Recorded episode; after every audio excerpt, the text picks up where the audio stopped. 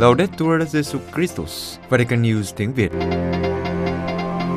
Radio Vatican, Vatican News tiếng Việt. Chương trình phát thanh hàng ngày về các hoạt động của Đức Thánh Cha, tin tức của Tòa Thánh và Giáo hội Hoàn Vũ được phát 7 ngày trong tuần từ Vatican và Roma. Mời quý vị nghe chương trình phát thanh hôm nay thứ tư ngày 19 tháng 1 gồm có Trước hết là bản tin Kế đến là sinh hoạt giáo hội. và cuối cùng là gương chứng nhân. Bây giờ, kính mời quý vị cùng Vũ Tiên và Trung Hưng theo dõi tin tức.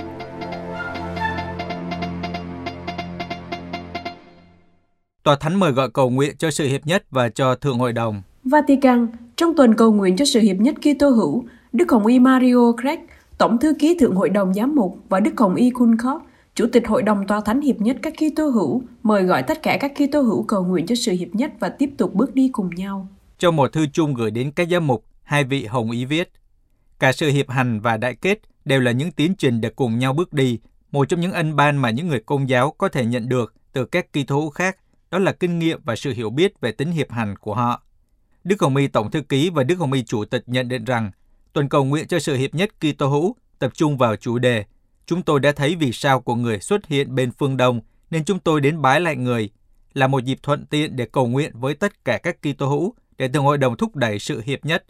Hai vị mục tử viết, như các nhà chiêm tinh, các Kitô cùng nhau bước đi dưới sự hướng dẫn của ngôi sao trên bầu trời và họ cũng có điểm chung là cùng gặp bóng tối của thế gian. Vì vậy, các Kitô được mời gọi cùng nhau đến thờ lạy Chúa Giêsu và dâng cho người lễ vật. Ý thức cần đến sự đồng hành và ân ban của những anh chị em Kitô khác, Đức Hồng Y Mario Craig và Đức Hồng Y Kutkok mời gọi các Kitô của các giáo hội Kitô khác đồng hành với giáo hội công giáo trong hai năm diễn ra thượng hội đồng. Hai Đức Hồng Y hy vọng rằng bằng cách mở ra những kho báu của chúng ta, chúng ta có thể chia sẻ hồng ân của Thánh Thần đấng đã ban tặng cho các cộng đoàn Kitô. Thư chung kết thúc với lời cầu nguyện hiệp nhất. Lạy cha trên trời, như các nhà chiêm tinh thực hiện cuộc hành trình tới Bethlehem được hướng dẫn bởi ngôi sao, xin ánh sáng Chúa cũng hướng dẫn giáo hội công giáo bước đi với tất cả các Kitô khác trong tiến trình hiệp hành này. Như các nhà chiêm tinh đã hiệp nhất trong việc thờ lạy Chúa Kitô, xin dẫn chúng con đến gần hơn với con cha, để chúng con có thể gần nhau hơn, để chúng con trở thành dấu chỉ của sự hiệp nhất, điều cha mong ước cho giáo hội của cha và toàn thể thụ tạo. Chúng con cầu xin nhờ Chúa Kitô, Chúa chúng con. Amen. Bốn vị tứ đạo El Salvador sẽ được phong chân phước vào ngày 22 tháng 1. El Salvador và chiều thứ Bảy ngày 22 tháng 1 sắp tới tại quảng trường đấng cứu độ thế giới phía trước nhà thờ chính tòa San Salvador, Đức Hồng Y Gregorio Rosa Chavez, giám mục phụ tá của San Salvador, sẽ đại diện Đức Thánh Cha Francisco chủ tế thánh lễ phong chân phước cho cha Rutilio Grande dòng tên, hai dấu dân Manuel Solozano và Nelson Rutilio Remus Chavez và cha Cosme Spesotto dòng Francisco. Cha Rutilio Grande sinh ngày 5 tháng 7 năm 1928 tại El Baisnan. Cha là linh mục quản sứ ở thành phố Aguilares. Ngày 12 tháng 3 năm 1977, cha cùng với hai giáo dân Manuel Solozano, 72 tuổi, và Nelson Rutilio Lemus Chavez, 15 tuổi, đi trên một chiếc xe jeep đến El Paisnan, nơi cha sẽ dâng thánh lễ. Nhưng trên đường họ đã bị chặn lại và bị bắn chết bởi đội cảm tử quân Salvador. Còn nhà truyền giáo dòng Francisco người Ý, cha Cosma Spesotto, sinh tại Masue năm 1923, người đến truyền giáo tại El Salvador từ năm 1950 và đã bị bắn chết bởi những kẻ lạ mặt ở San Juan Nonuanco vào ngày 14 tháng 6 năm 1980 khi đang cầu nguyện tại bàn thờ trước khi cử hành thánh lễ. Dự kiến sẽ có 25 giám mục, 600 linh mục đồng tế trong thánh lễ, với sự tham dự của khoảng 5.000 người đại diện cho tất cả các giáo sứ. Những người tham dự sẽ tuân thủ các biện pháp an toàn y tế và giãn cách. Thánh lễ sẽ được truyền hình trực tiếp trên kênh truyền hình công giáo TVCA và tại mỗi giáo sứ sẽ có màn hình lớn. Hội đồng giám mục El Salvador đã công bố một số tài liệu để chuẩn bị đời sống thiên liêng trước việc tuyên phong chân phước. Các ngài viết, các vị tứ đạo của chúng ta là những chứng nhân đáng tin cậy của một giáo hội đi ra, một giáo hội cảm thông và thương xót, một giáo hội loan báo nước Thiên Chúa bằng lời nói và việc làm. Do đó, tất cả những người được rửa tội đều được khuyến khích trở thành những vị tứ đạo, nghĩa là các chứng nhân của Chúa Giêsu Kitô trong những hoàn cảnh khác nhau của cuộc sống và là những người xây dựng nước Thiên Chúa cũng như các vị chân phước tứ đạo. Bảy nữ tu bị bắt cóc ở thủ đô Ethiopia đã được tự do. Addis Abeba, tính đến thứ Bảy ngày 15 tháng 7, bảy nữ tu thuộc tu hội nữ tử bác ái Thánh Vincent và tu hội Ursuline thành Gandino bị bắt cóc vào tháng 11 năm 2021 đã được tự do. Nói với hãng tin Fides, Sir Raffaella Petrini, bề trên tổng quyền tu hội Ursuline thành Gandino cho biết, các nữ tu đều ổn định, nhưng các chị không hiểu lý do tại sao họ lại bị bắt. Theo một số người, có lẽ việc bắt cóc này là một phần của chiến dịch nhằm xác định những người thân cận với phiến quân Tigray.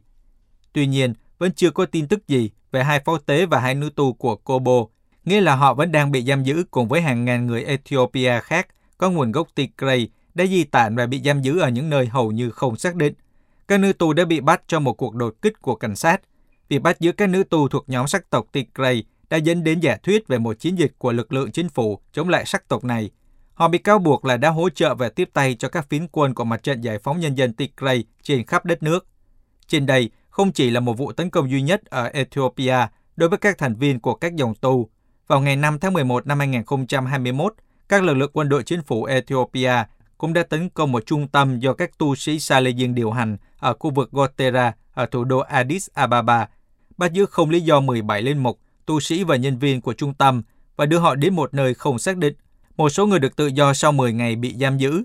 Trước khi được tự do vào ngày 13 tháng 11 năm 2021, các nhà truyền giáo đã bị cảnh sát thẩm vấn với các câu hỏi liên quan đến tài chính của trung tâm. Một số người cho rằng dường như lý do chính họ giam giữ các nhà truyền giáo là vì lợi ích kinh tế.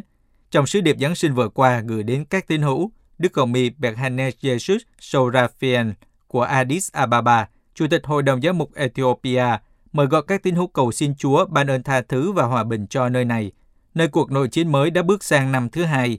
Sứ điệp của Đức Hồng Y Sorafian cũng kêu gọi các tín hữu ở Ethiopia chia sẻ đau khổ và nỗi buồn của những người đã phải chịu đựng chiến tranh, những người bị tổn thương và những người đau khổ do đạo đức suy tàn, những người phải di tản và bị thương, và những người đã mất cha mẹ và gia đình của họ. Đức Hồng Y Hà Lan thúc giục các giáo sứ mở cửa lại cho tín hữu đến thờ phượng. Hà Lan, Đức Hồng Y Willem Eck của Tổng giáo phận Utrecht ở Hà Lan đã chỉ thị cho các giáo sứ cử hành phụng vụ trở lại với sự tham dự trực tiếp của các tín hữu sau khi sáu giáo sứ trong tổng giáo phận này đã chọn không tổ chức bất kỳ cử hành nào có sự tham dự của giáo dân, dù Hà Lan đã cho phép các nhà thờ đón tiếp mỗi lần 50 tín hữu. Quyết định không mở cửa của các nhà thờ đã khiến giáo dân tức giận.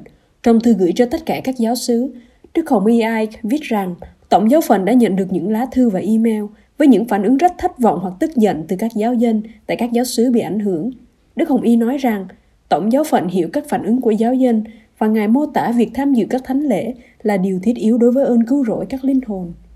Đức Hồng Y cảnh báo các giáo sứ về một sự suy giảm đời sống giáo hội khó có thể phục hồi được khi các tín hữu không thể tham dự các thánh lễ trực tiếp tại các nhà thờ giáo sứ của họ trong một thời gian dài.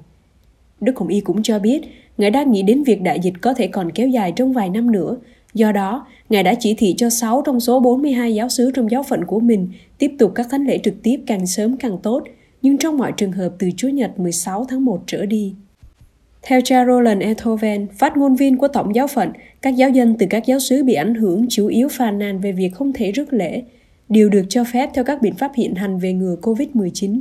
Các giáo sứ hiện được phép tổ chức các cử hành với tối đa 50 tín hữu tham dự trực tiếp. Vào tháng 12, các giám mục đã thông báo rằng các cử hành phải kết thúc trước 5 giờ chiều sau khi chính phủ Hà Lan công bố những hạn chế mới do sự gia tăng của biến thể Omicron.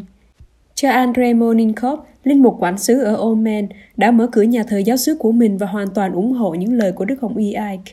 Theo cha, điều quan trọng là phải thận trọng nhưng chúng ta có những quy định cho phép cử hành thánh lễ, đồng thời thực hiện các biện pháp phòng ngừa cần thiết.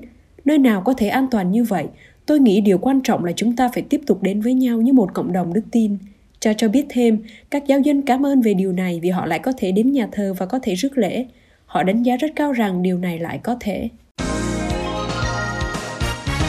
Tuần Cựu Nhật ủng hộ sự sống do Hội đồng Giám mục Mỹ tổ chức sẽ bắt đầu từ ngày 19 tháng 1. Hoa Kỳ, năm nay, Tuần Cựu Nhật ủng hộ sự sống do Hội đồng Giám mục Mỹ tổ chức bắt đầu từ ngày 19 tháng 1 sẽ kỷ niệm hoạt động lần thứ 10. Trong tuần lễ này, các giám mục Hoa Kỳ khuyến khích mọi người cầu nguyện để việc phá thai được chấm dứt. Trong thông cáo hôm 12 tháng 1, Hội đồng Giám mục Hoa Kỳ nói, tuần Cựu Nhật ủng hộ sự sống này là cơ hội để suy tư và thông hối nhân dịp kỷ niệm phán quyết lịch sử Roe v. Wade quyết định của Tòa án tối cao đã đưa ra việc phá thai trở thành hợp pháp trên toàn nước Mỹ. Trong phán quyết, các thẩm phán nói rằng một phụ nữ có quyền hợp pháp để phá thai trong suốt thời gian mang thai của mình. Mỗi ngày, những người tham gia vào tuần cầu nhật sẽ cầu nguyện cho một ý nguyện cụ thể liên quan đến việc chấm dứt phá thai và sẽ được cung cấp một suy tư, thông tin giáo dục và các hành động hàng ngày được đề xuất. Cụ thể, các ý cầu nguyện lần lượt là cầu nguyện cho bi kịch phá thai chấm dứt, cầu cho những người đang đau khổ vì tham gia phá thai tìm được ơn tha thứ, hy vọng và sự chữa lành nơi Chúa Kitô, cầu cho tất cả những người bảo vệ sự sống tìm được sức mạnh và sự đổi mới trong Chúa Thánh Thần, cầu cho tất cả trẻ em chưa chào đời được bảo vệ bởi luật pháp và được yêu thương chào đón, cầu cho những người ủng hộ hay tham gia vào việc phá thai được hoán cải tâm hồn để tìm kiếm và nhận lãnh lòng thương xót vô biên của Chúa, cầu cho các bà mẹ tương lai nhận được sự chăm sóc cảm thông và hỗ trợ khi họ nuôi nấng sự sống trong lòng họ. Cầu cho những người sắp làm cha, yêu thương hỗ trợ người mẹ của con cái họ đang đón chờ sự sống mới. Cầu cho những bà mẹ tương lai chọn nhận con nuôi, nhận được ân sủng và hỗ trợ trong việc chấp nhận lựa chọn yêu thương này. Cầu cho các nhà lãnh đạo dân sự làm việc để bảo vệ sự sống của tất cả mọi người trong mọi giai đoạn và hoàn cảnh. Tuần Chủ nhật ủng hộ sự sống được hỗ trợ bởi Ủy ban về các hoạt động vì sự sống của Hội đồng Giám mục Tuần này được tổ chức lần đầu tiên vào năm 2013 nhân kỷ niệm 40 năm phán quyết của Tòa án tối cao Roe vs. Wade. Ngày 22 tháng 1 là ngày cầu nguyện hàng năm cho sự bảo vệ hợp pháp của trẻ em chưa được sinh ra. Ngày này kỷ niệm phán quyết của Tòa án tối cao về phá thai và là ngày thống hối tại các giáo phận ở Mỹ. Các giám mục Panama chống buôn bán ma túy và bạo lực đòi hỏi nỗ lực của mọi người. Panama Các giám mục Panama lo ngại tình trạng thiếu an ninh và sự lan rộng các mạng lưới buôn bán ma túy trong đất nước, đồng thời khẳng định cuộc chiến chống buôn bán ma túy và bạo lực đòi hỏi nỗ lực của mọi người. Hội đồng Giám mục Panama vừa kết thúc cuộc họp thường niên diễn ra từ ngày 10 đến ngày 14 tháng 1. Các vị mục tử đã gửi đến các tín hữu một sứ điệp để chia sẻ với toàn thể dân chúa những thao thức của mình. Trong sứ điệp, trước hết các giám mục bày tỏ lo ngại về sự gia tăng đến mức rất đáng lo ngại các hoạt động buôn bán ma túy, bởi vì nó là một yếu tố nguy hiểm cho sự chung sống xã hội đã thâm nhập vào các lĩnh vực khác nhau, đưa đến cái chết và sự hủy diệt cho các gia đình Panama. Vì vậy, các giám mục cảnh báo, cuộc chiến chống buôn bán ma túy và bạo lực đòi hỏi nỗ lực của tất cả mọi người. Trước hết, phải loại bỏ các nguyên nhân như sự bần cùng hóa của nhiều thành phần dân chúng Panama, đặc biệt là giới trẻ. Thực tế, nhiều người trẻ đã bị cướp mất hy vọng, cơ hội được giáo dục, được có một cuộc sống lành mạnh, làm việc xứng với nhân phẩm, một hoàn cảnh khiến họ dễ bị tổn thương và đôi khi khiến họ không đứng vững trước những tệ nạn xã hội. Về thường hội đồng, các giám mục mời gọi các tín hữu nỗ lực sống trọn vẹn trải nghiệm hiệp hành. Như thế, giáo hội có thể ra đi, tạo không gian cho sự tham gia và lắng nghe, nơi tất cả mọi người, ngay cả những người không tin và những người có thiện trí, có thể cho các tín hữu biết họ nhìn thấy giáo hội như thế nào. Theo nghĩa này, các giám mục chỉ ra rằng tính hiệp hành không chỉ nói về tôn giáo nhưng còn mang tính xã hội, bởi vì kế hoạch của Thiên Chúa là tình huynh đệ phổ quát trong sự hiệp thông với người. Do đó, con đường hiệp hành này không kết thúc bằng một tài liệu hay một sự kiện vào năm 2023, nhưng luôn là một phong cách của giáo hội, trong đó mỗi người đã được rửa tội, ý thức về dấn thân Kitô giáo của mình, đảm nhận và thực hiện vai trò của mình trong việc xây dựng một thế giới tốt đẹp, nhân văn, liên đới, huynh đệ hơn và trong hòa bình. Cuối cùng, các giám mục bày tỏ lo ngại về sự phát triển của biến thể Omicron và đón nhận lời mời gọi của Đức Thánh Cha về tiêm chủng. Chúng ta bắt đầu năm 2022 với sự gia tăng lây lan của COVID-19. Chúng ta không mất hy vọng. Cách bảo vệ tốt và hiệu quả nhất của chúng ta là tiêm vaccine, có thể không phải để tránh lây nhiễm, nhưng để tác động của nó không gây tử vong. Quý vị vừa theo dõi bản tin ngày 19 tháng 1 của Vatican News tiếng Việt. Vatican News tiếng Việt. Chuyên mục Sinh hoạt giáo hội. Vấn đề cung cấp tài chính của các giáo hội ở châu Âu. Kính thưa quý thính giả, tại châu Âu, các giáo hội được tài trợ theo cách rất khác nhau, hoặc từ khoản thuế giáo hội, hoặc từ các cuộc lạc quyên hay đóng góp trực tiếp từ ngân sách của nhà nước. Hiện nay, đối mặt với các cuộc khủng hoảng kinh tế tài chính, chính trị xã hội và cả tôn giáo, việc cung cấp tài chính cho các giáo hội là chủ đề của các cuộc thảo luận ở nhiều nước châu Âu. Trong khi ở hầu hết các nơi trên thế giới, hoạt động của các giáo hội được đảm bảo bằng sự dân tặng và đóng góp khác của các tín hữu, thì ở châu Âu, nơi các quốc gia có những mối liên hệ chặt chẽ với Kitô giáo, những phát triển về lịch sử, chính trị và xã hội đã dẫn đến vấn đề cung cấp tài chính khác biệt lớn giữa các quốc gia. một cái nhìn tổng quan về những hệ thống tài trợ khác nhau để như hãng thông tấn KNA của Đức giải thích, không chỉ là biết các giáo hội tài trợ cho các hoạt động và cơ cấu của họ như thờ phượng, tuyên úy, bác ái như thế nào, nhưng cũng để biết giáo hội và nhà nước tương tác thế nào trong việc bảo tồn các di sản văn hóa của giáo hội và trong việc tài trợ cho các tổ chức xã hội, giáo dục và y tế của giáo hội. Trước hết là tại Thụy Sĩ, có hai đặc tính liên quan đến vấn đề cung cấp tài chính cho các giáo hội. Đặc tính đầu tiên là mối quan hệ giữa giáo hội và nhà nước được điều hành ở cấp tiểu bang chứ không phải cấp liên bang, và mỗi tiểu bang có chế độ khác nhau. Thứ hai là hệ thống kép, có nghĩa là các giáo sư có các hiệp hội của giáo hội nhưng theo luật của nhà nước, bao gồm các giáo dân và được quản lý theo các nguyên tắc dân chủ. Các hiệp hội này có quyền kiểm soát tài chính. Hầu hết các bang đều quen thuộc với hệ thống thuế giáo hội, áp dụng cho các cá nhân cũng như các công ty. Ở vùng Thụy Sĩ nói tiếng Pháp, các bang Geneva và Neuchâtel có sự tách biệt giữa giáo hội và nhà nước theo kiểu Pháp. Các bang Vu và Valais có hệ thống riêng của họ. Các hiệp hội của các giáo hội nói trên của các bang được liên kết trong Hội đồng Trung ương Công giáo La Mã, là cơ quan tài trợ cho các hoạt động ở cấp khu vực và quốc gia. Các giám mục và hội đồng giám mục phải thỏa thuận về các vấn đề tài chính với các cơ quan hành chính các hiệp hội giáo hội trên, nghĩa là các ngài không có quyền quyết định về tài chính. Đối với các tín hữu, khi tuyên bố rời khỏi giáo hội thì họ có thể được miễn nộp thuế giáo hội. Tại Đức, thuế giáo hội là bắt buộc đối với tất cả những người thuộc về một giáo hội. Thuế này được nhà nước thu và sau đó chuyển số tiền thu được cho các giáo hội. Nó tương đương với khoảng 3% thuế lợi tức. Các giáo hội công giáo và tin lành ở Đức nhận được 12,4 tỷ euro tiền thuế trong năm 2018. Những khoản tiền này là thu nhập chính của các giáo hội. Số tiền này chủ yếu được sử dụng để tài trợ cho các nhân viên hoạt động trong lĩnh vực chăm sóc mục vụ. Và nhiều cơ sở y tế, xã hội hoặc giáo dục của các giáo hội nằm trong số những nhà tuyển dụng lớn nhất nước. Nếu tuyên bố rời khỏi giáo hội, tín hữu có thể không còn đóng thuế giáo hội bắt buộc nữa. Đối với một số người nộp thuế, các cân nhắc về tài chính chắc chắn ảnh hưởng đến quyết định của họ. Tại Áo, từ năm 1939 đầu Thế chiến thứ hai, đã có một hệ thống thuế giáo hội do các nhà cầm quyền Đức Quốc xã đưa ra và các giám mục đã đồng loạt chống đối hệ thống này.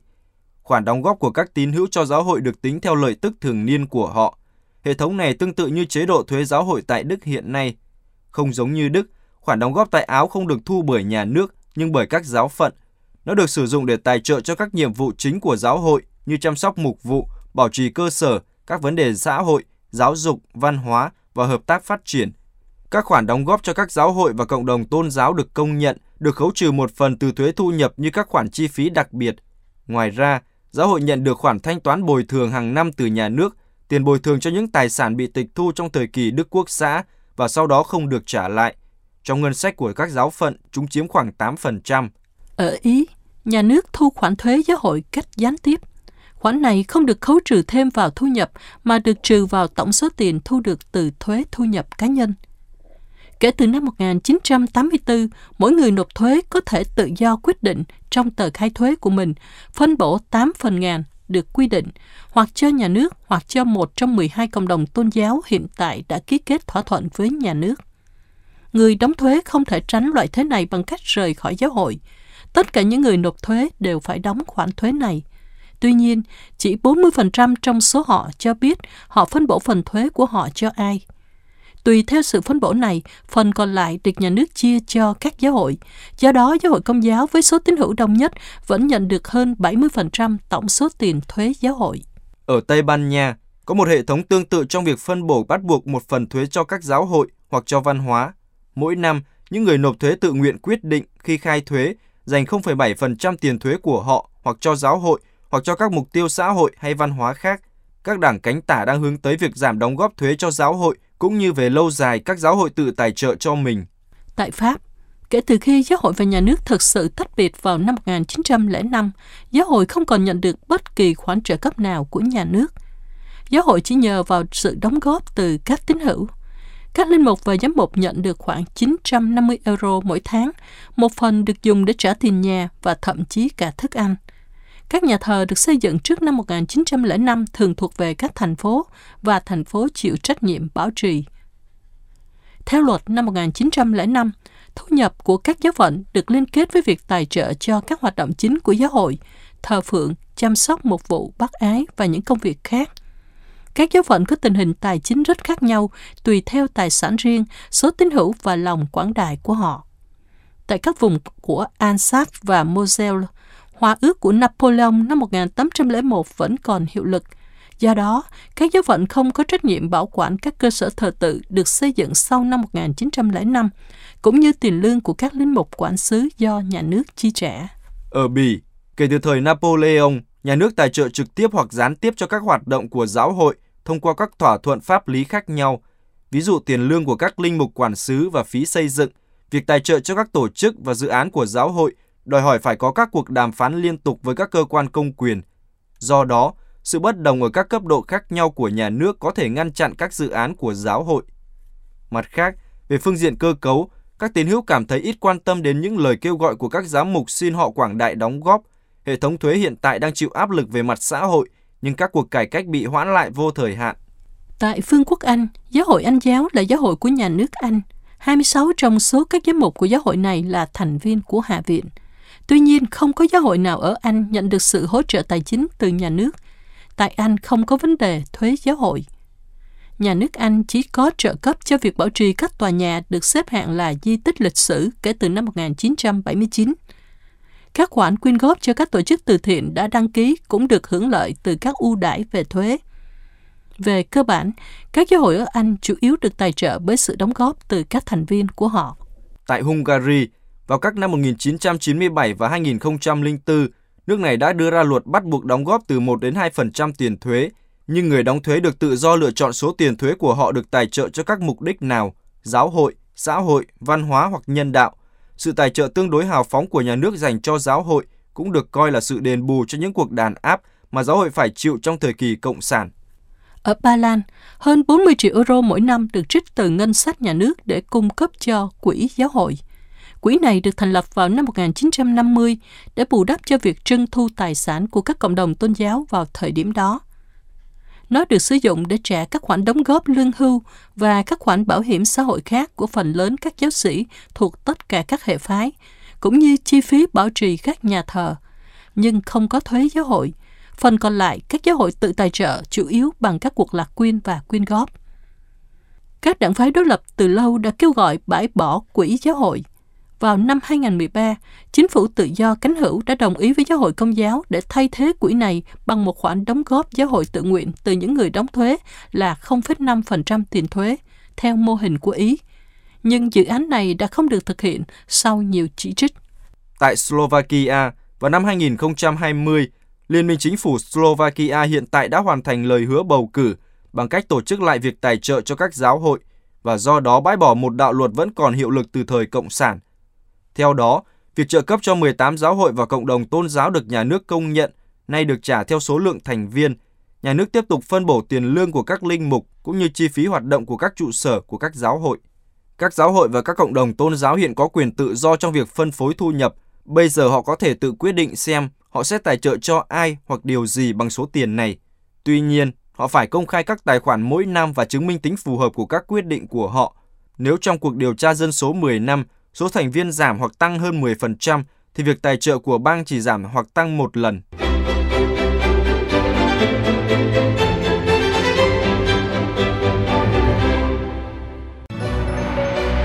Vatican News tiếng Việt.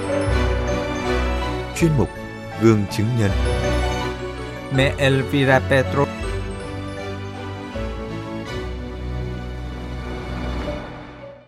Cách đây 30 năm, Sơ Elvira Petrosi, thường được gọi là mẹ Elvira, thiết lập cộng đoàn Senacolo, phòng tiệc ly. Đây không chỉ là một công trình xã hội hay phúc lợi, nhưng trước hết là một nơi của đức tin, một mái ấm dành cho những người trẻ nghiện ma túy. Mẹ Elvira Petrosi nói về chính mình như sau. Tôi là một phụ nữ có nhiều đam mê. Tôi say mê từ cái chổi quét nhà đến nhà bếp, từ những anh chị em nghèo khó đến nhà nguyện tôi là một phụ nữ của đường phố chứ không phải của văn phòng tôi chưa bao giờ nghĩ mình học để có thể dạy người khác để làm việc bác ái bác ái là lẽ sống của tôi là hồng ơn tôi đã lãnh nhận món quà của niềm vui trao ban ngày càng chân thật và say mê Sơ Envira được mọi người gọi là nữ tu của những người nghiện ma túy. Sơ sinh ra ở Sora của Ý ngày 21 tháng 1 năm 1937. Trong chiến tranh thế giới thứ hai, cùng với gia đình nghèo, Sơ di cư đến Alexandria. Ở đây Sơ trải qua thời gian đầy khó khăn cơ cực trong việc phục vụ người khác. Sơ nhớ lại thời gian đó với lòng biết ơn vì cái nghèo đã dạy cho Sơ bài học hy sinh.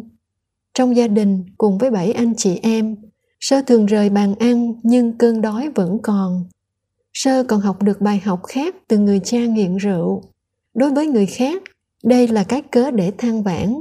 Nhưng đối với Sơ, cái nghèo và những khó khăn trong gia đình là trường dạy cho Sơ phải biết yêu thương và phục vụ mọi người với phẩm giá của họ. Ở tuổi 19, thiếu nữ Envira nhận ra rằng tình yêu dành cho một người là quá nhỏ đối với mình – vị nữ tu tương lai hiểu ơn gọi của mình là chia sẻ sự dịu dàng của một vị hôn thê khác. Người đã gõ cửa tâm hồn đã yêu thương theo dõi và nuôi dưỡng envira từ khi còn nhỏ envira đi theo tiếng gọi này và trở thành nữ tu cho đến năm 46 tuổi Sơ Envira là một nữ tu bình thường và công việc là dạy học mẫu giáo. Năm 1983, trong Sơ có một sự thôi thúc khác Sơ đã quyết định thiết lập cộng đoàn Senacolo, phòng tiệc ly, trong một biệt thự cũ có từ thế kỷ 18, nằm trên một ngọn đồi của San Luzo ở Piedmont. Từ cộng đoàn này, 56 ngôi nhà khác ở Ý và trên khắp thế giới được tạo dựng. Lúc đầu sơ nghĩ đơn giản là thiết lập cộng đoàn dành cho những người trẻ đang buồn chán, bất an, không nơi nương tựa. Sơ khẳng định Tôi ước muốn bằng mọi giá như Đức Maria hiện diện với các tôn đồ, với giáo hội tại phòng tiệc ly, trong lúc các ông đóng kín cửa vì sợ hãi sau cái chết của Chúa Giêsu. Nhưng trong phòng tiệc ly với Đức Maria, các tôn đồ cầu nguyện. Thánh thần đã ngự xuống trên các ông và biến đổi các ông trở thành những chứng nhân can đảm. Cánh cửa bị đóng kín vì sợ hãi đã mở toang với lòng can đảm và niềm vui làm chứng những người đầu tiên gõ cửa cộng đoàn là những người trẻ nghiện ma túy. Ngoài ma túy, trong họ vẫn có một khao khát khác. Khi đón họ, mẹ Envira nhận ra rằng nếu chỉ áp dụng liệu pháp con người thì không đủ cho những tâm hồn này. Vì vậy mẹ quyết định giúp họ cầu nguyện để thắp lại hy vọng trong họ. Mặc dù những bước đầu tiên không chắc chắn và không tránh khỏi những khó khăn, mẹ vẫn không từ bỏ niềm tin chắc chắn rằng công trình của chúa được sinh ra trong thinh lặng chứ không phải trong những tiếng ồn ào mẹ học cách đọc cuốn sách cuộc đời của những người trẻ nghiện ma túy này từ đó dẫn đến mầu nhiệm thập giá và như thế từ cuộc gặp gỡ với mẹ envira các thanh niên đã được thuyết phục và chấp nhận các quy tắc được nữ tu đề ra cách siêng năng. Các quy tắc gồm thức dậy vào lúc 6 giờ sáng để cầu nguyện, làm việc và chia sẻ cuộc sống, Giải thích tại sao lại áp dụng các quy tắc này, Sơ Envira nói, bởi vì các trung tâm này không phải là những cộng đoàn trị liệu, nhưng là trường đời. Khi một người mới đến cộng đoàn, người này sẽ được một thiên thần hộ thủ hướng dẫn. Thiên thần này là một người trẻ đang trên hành trình tái sinh, đã vượt qua những khó khăn ban đầu và giờ đây tới lượt mình sẵn sàng giúp người khác tái sinh. Mỗi người có một nhiệm vụ từ nấu ăn đến dọn dẹp xây dựng hướng đến mục đích tái khám phá giá trị của nỗ lực sống với lòng trung thực và trách nhiệm mỗi tuần cộng đoàn có một lần duyệt xét lại cuộc sống các thành viên được chia thành những nhóm nhỏ để chia sẻ về những chiến thắng cũng như những thất bại của những ngày trước đó ba lần trong tuần các linh mục đến cử hành thánh lễ cho các bạn trẻ thực tế cầu nguyện là trung tâm của một ngày sống của cộng đoàn và trong ngày đó có ba lần lần chuỗi mơn côi bởi vì đây chính là liều thuốc duy nhất bảo đảm cho sự hoán cải. Mẹ Envira đặc biệt quan tâm đến tương quan của các bạn trẻ với gia đình của họ trong hành trình tái sinh. Mẹ nói, nhiều cha mẹ sống trải nghiệm thánh giá của những người con hư mất. Những đau khổ này họ không thể tự giải quyết, vì thế họ phải nhờ đến một ai đó hỗ trợ giải quyết vấn đề. Nhưng cũng chính những thánh giá này đã làm cho cuộc đời họ được biến đổi, Tôi đã chứng kiến nhiều cuộc tái ngộ với những giọt nước mắt và cái ôm hòa giải, tha thứ của những gia đình được tái sinh. Sau khi kết thúc 3 năm hành trình, các chàng trai nhận một phép lành và ra đi, nhưng có một số xin ở lại để đáp lại tình thương mà họ đã lãnh nhận. Một số khác bày tỏ ước muốn có thể thực hiện ơn gọi lập gia đình trong cộng đoàn theo công giáo. Từ đây nảy sinh các nhà tập của các cặp vợ chồng. Đây là nguồn gốc của các gia đình truyền giáo. Đối với các bạn trẻ rời cộng đoàn, cộng đoàn sẽ tổ chức một bữa tiệc chia tay. Sơ Envira sẽ trao cho mỗi người một thánh giá và sâu chuỗi mân côi, bởi vì theo sơ được chữa lành là chưa đủ, ơn cứu rỗi mới là quan trọng.